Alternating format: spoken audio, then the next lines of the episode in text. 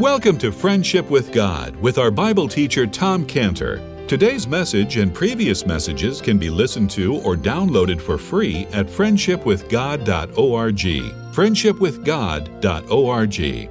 You can also obtain free resources from Tom Cantor and view our online bookstore at friendshipwithgod.org or call us at 800 247 3051. 800 247 3051. Tom Cantor also has a daily devotional verse that comes out each day by email and on Facebook.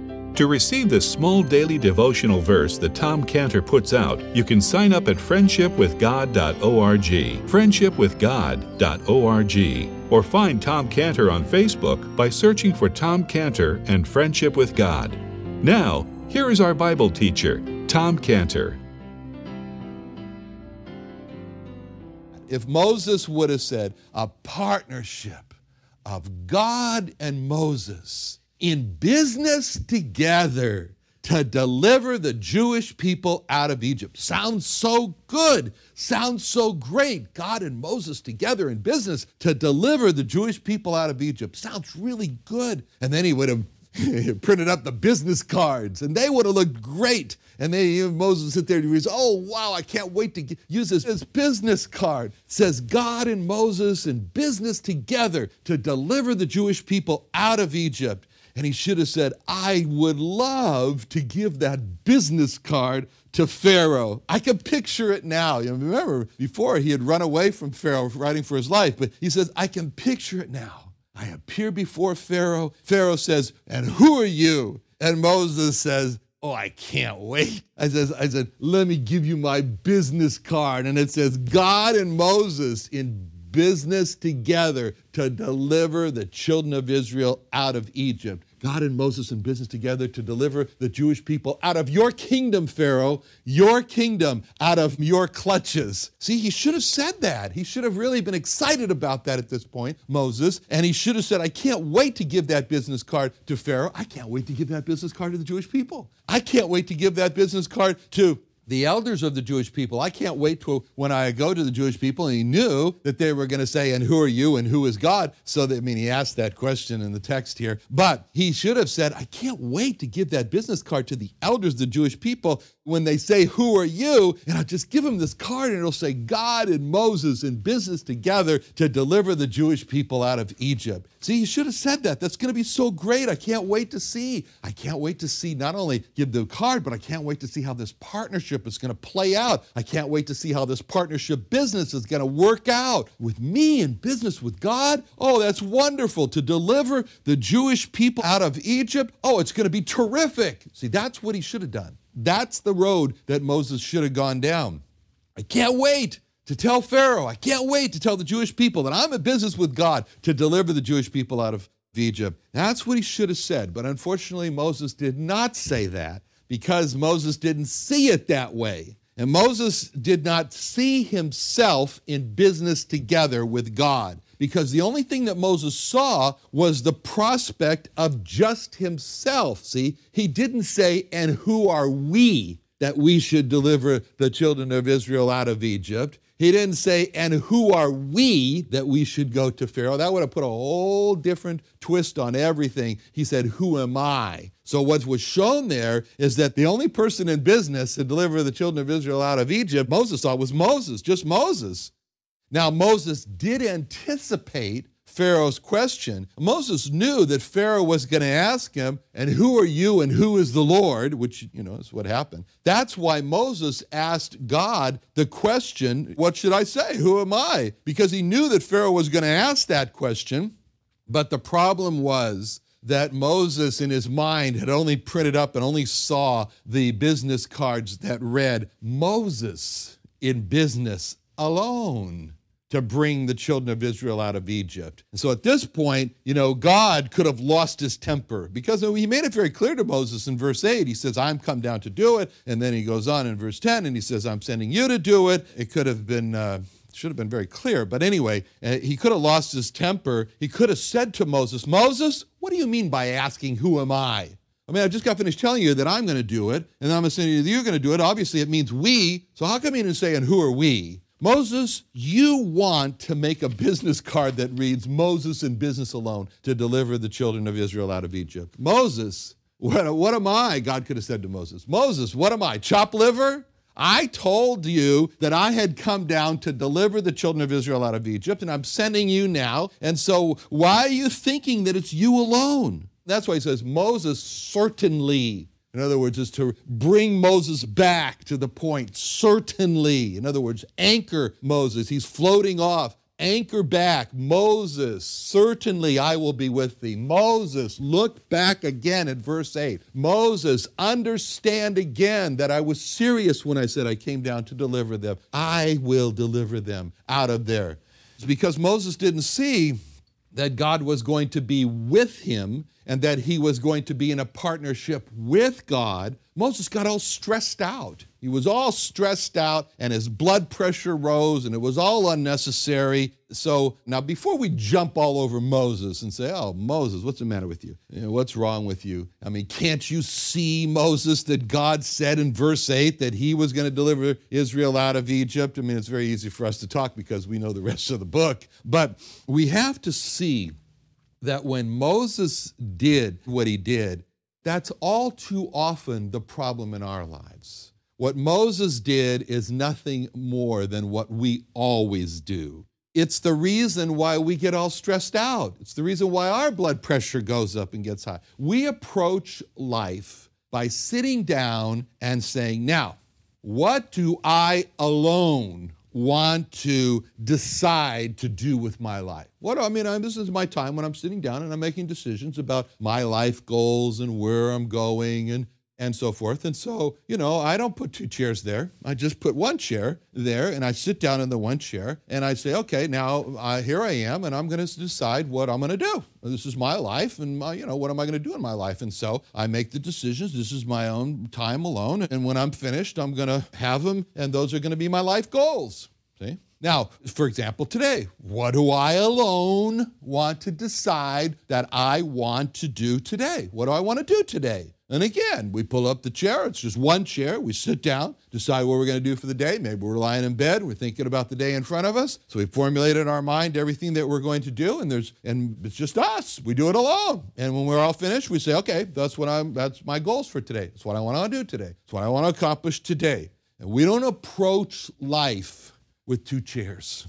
We don't approach life by sitting down with God. We don't approach life by saying, you know, if there's only one chair in this decision making time, that's no good for me. I need my chair, but I need also God's chair. So that together we're going to sit down and approach life. Together we're going to sit down and we're going to approach the day. When I'm laying down in bed, just woke up in the morning and I'm looking at the day in front of me and I'm thinking to myself, what goals do I want to have for today? What do I want to accomplish today? I don't do that because I involve God and it's more, but we don't do that. And that's a problem because we don't say, Lord, what do you want me to do in my life? And when I understand that, then those will be my life goals. What do you want me to accomplish in my life? And that'll be what I, my purpose. And that was Paul's second question. He only asked two questions of the Lord Jesus Christ when he met him the first time on the road to Damascus. And the first question is, Who are you, God? Who are you, Lord? Who art thou, Lord? And the second question he said was in Acts 9 6, where we read, And he trembling and astonished said, Lord, what wilt thou have me to do? Lord, what wilt thou have me to do? Lord, what do you want me to do? That's what he was saying. What Paul said there should be what resonates for us. Lord, what do you want me to do? What wilt thou have me to do in my life? What wilt thou have me to do today? And that will be my goals for my life. And those will be my goals for today. And the difference is that the, with the first way, we, when we devise our life goals around the question of what do I want to do with my life, and we come up with X, Y, Z, and if we devise our goals for the day around the question of what do I want to do today, and we come up with A, B, C goals for the day, then our business cards read me in business alone in life to do X, Y, Z, and me in business alone today to do A, B, C. But if we devise our life goals around the question of Paul's question, Lord, what wilt thou have me to do? Lord, what do you want me to do in life? And then we find God's PQR goals for us. And if we devise our goals for today around the question of, Lord, what do you want me to do today? And we find those STV goals, then our business cards are totally different. They read God and me and business together for life, for my life to do PQR. And God and business and me together for this day to do STV life just becomes, when that happens, life all of a sudden becomes a whole lot simpler, less complicated, and less stressful, and it becomes more exciting, less mundane, and more momentous. Because every challenge in life that we look at, or every challenge for the day that we come to, we don't meet with a, what am I gonna do about this? But instead, we meet every challenge and with a Lord, what are we going to do about this situation? And God was so patient with Moses, and God is so patient with us because he waited for Moses to come to the conclusion that God was not inviting Moses to meet these impossible challenges of going to Pharaoh and bringing the children of Israel out, delivering them out of Egypt. He wasn't inviting him to do it alone, but he was inviting him to do, do this together with God in a partnership. It's the same way with us. God is not inviting us to live our lives alone. God is not inviting us to meet the challenges of our day to day alone. God is inviting us to go into a partnership with Him. And that's why He's so patient with us. And he, and he lets us, I mean, he lets us, as he did with Moses, we're going to, we're going to see, going to, Moses is going to go on for several verses now. And we go on for several years, or however much time, down the road of me doing business alone to do what I want to do, to accomplish what I want to accomplish, to do my will. And hopefully, our lives don't get wasted out. Hopefully, we don't waste out our lives with no time left to finally come to the conclusion that we need to stop going down that road and start going down the other road of God and me doing business together to accomplish God's will in my life, to accomplish God's will in my days today. See, all of this is the meaning behind a very important verse in the Bible in the New Testament, which is Galatians 2:20, where it says, "I am crucified with Christ. Nevertheless, I live, yet not I, but Christ liveth in me.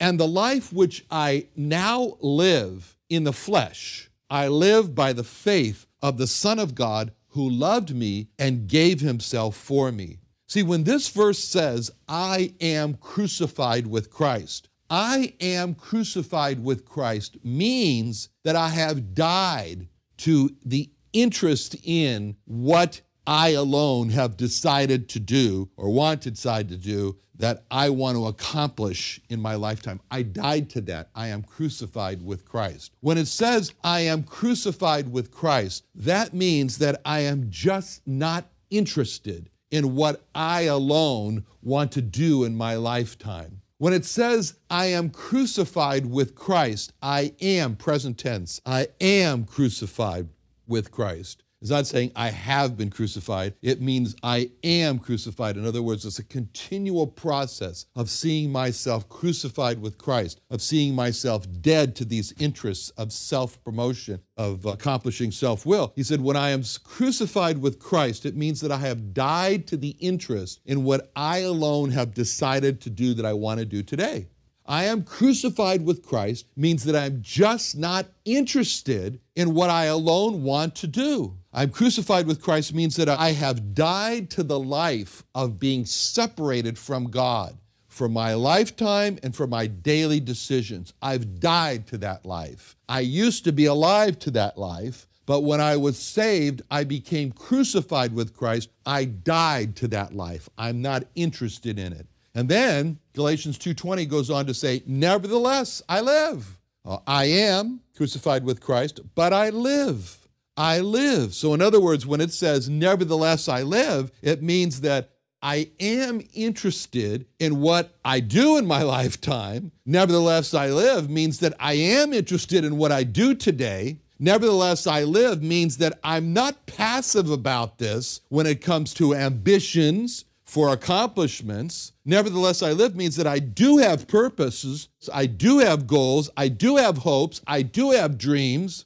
But when it says in Galatians 2:20, yet not I but Christ, nevertheless I live, yet not I but Christ liveth in me, means that my ambitions do not come from me. My ambitions are the ambitions of the Lord Jesus Christ, who's living inside of me. When it says, Yet not I, but Christ liveth in me, it means that my purposes in life, my goals, my hopes, my dreams did not come from me, but my purposes and my goals and my hopes and my dreams, those are the purposes, those are the goals, those are the hopes, those are the dreams of the Lord Jesus Christ who is living in me. See, when it says, Not I, but Christ liveth in me, it means that I do not formulate my ambitions and my purposes and my goals and my hopes and my dreams alone. I don't do that. Yet not I, but Christ liveth in me means that I get so close to Christ and appreciate Him living in me so much that what happens is a transformation where that His ambitions, His purposes, His goals, His hopes, His dreams, they become mine.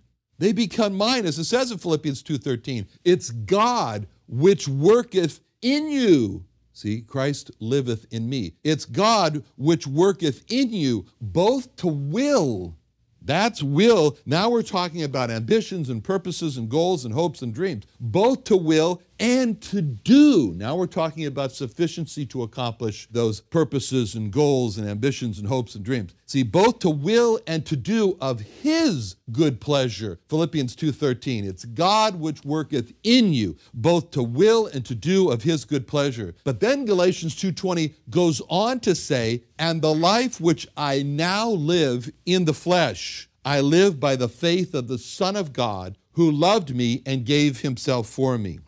The life which I now live in the flesh, I live by the faith in the Son of God who loved me and gave himself for me. That means that my new life is now a reflection of his life being lived through me. Whose life? The one who loved me and gave himself for me. Why does he put that at the end there? The one who loved me and gave himself for me. To give us the motivation to turn our lives over to Him, to tell us that you couldn't have a person who cares more for you than the one who loved you and gave Himself for you. Therefore, do this. That's why he said in Romans 12:1, I beseech you therefore, brethren, by the mercies of God that you present your body a living sacrifice.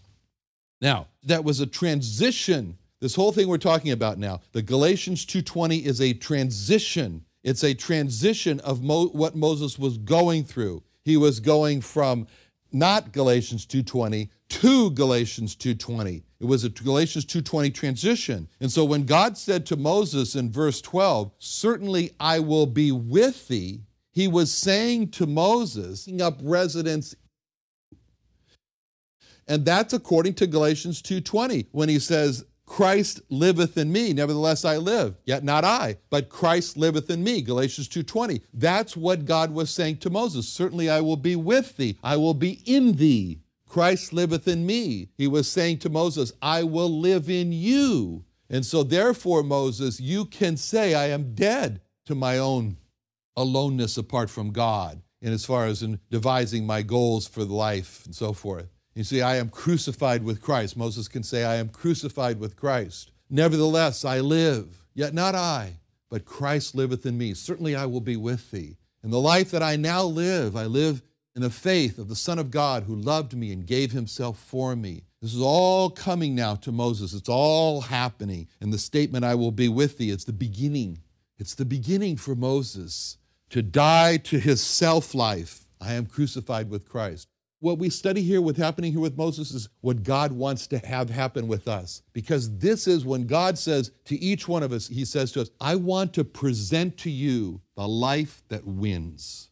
The life that wins. What's the life that wins? It's Galatians 2:20. That's the life that wins. And so as God is presenting this to Moses with the certainly I will be with thee, God is presenting it to us to both Moses and us. And he's saying, Moses, this will be the life that wins for you. He's saying the same thing to us in Galatians 2:20. This is the life that will be the life that wins for you. I am you must die to your self-life. In Galatians 2:20, I am crucified with Christ. Moses, certainly I will be with thee. You must live a new life now. Galatians 2:20. Nevertheless I live, yet not I, but Christ liveth in me. And so for Moses, the statement, certainly I will be with you, this is the beginning. Here we go, Moses. It's a great thing that's going to happen. You're going to live a new life. It's going to be a reflection of God who is taking up residence in you, with you, in you. The life which I now live, I live in the flesh, which I now live in the flesh, I live by the faith of the Son of God who loved me and gave himself for me. The statement in verse 12, certainly I'll be with thee, was just the beginning of this Galatians 2:20 life for Moses. Wonderful. Then notice how it says there in verse 12 that God said, And he said, Certainly I will be with thee, and this shall be a token unto thee that I have sent thee. So now God is in the giving the token uh, business here. He says, This shall be a token unto thee that I have sent thee. When thou hast brought forth the children, the people out of Egypt, you shall serve God upon this mountain. So here, what God is telling Moses is that there would be, he needed to understand that God was now giving to him a token.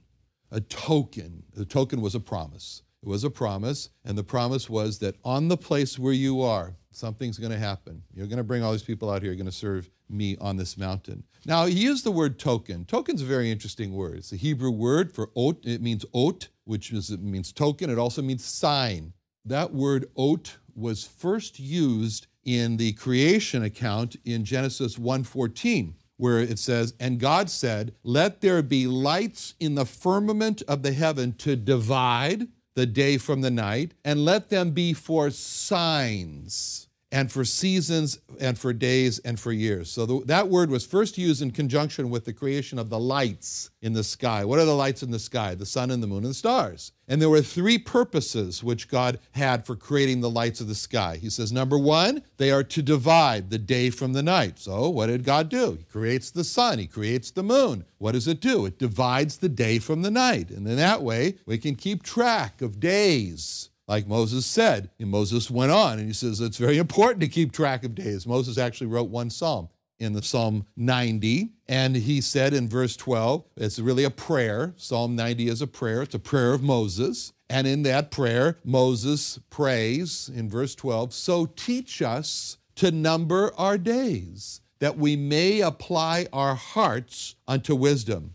Now, we don't like to think of our own mortality. That's troublesome. We think, oh, someone else is going to die. So, no, I'm not going to die. And when then, when we get a little older, like me, then people, your friends, start dying, and, and that's troublesome. So Moses says, no, Moses writes in Psalm 90, so he prays to God, God, help us. Help us to consider our own mortality. As a matter of fact, he says, God, help teach us to actually number our days. Why do we number our days? Teach us to count down the number of our days. You know, I got so many days left, and you count them. Now, none of us know how long we're going to live. Some of us say, "Oh, you know, my everybody, my family, we have longevity genes, and so we live a long time. Everybody in my family lives over 100. One thing's for sure: nobody, you're not going to live more than 125.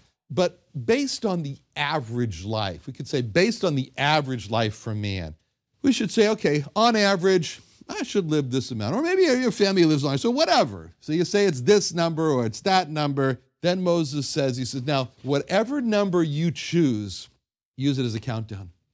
And every day, cross off another day. See, that's teach us to number our days.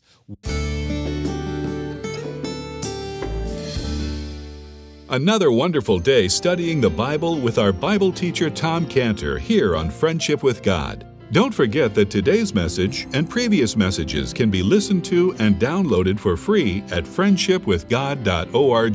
Friendshipwithgod.org. You can also go online to find free resources from Tom Cantor and our online bookstore at friendshipwithgod.org.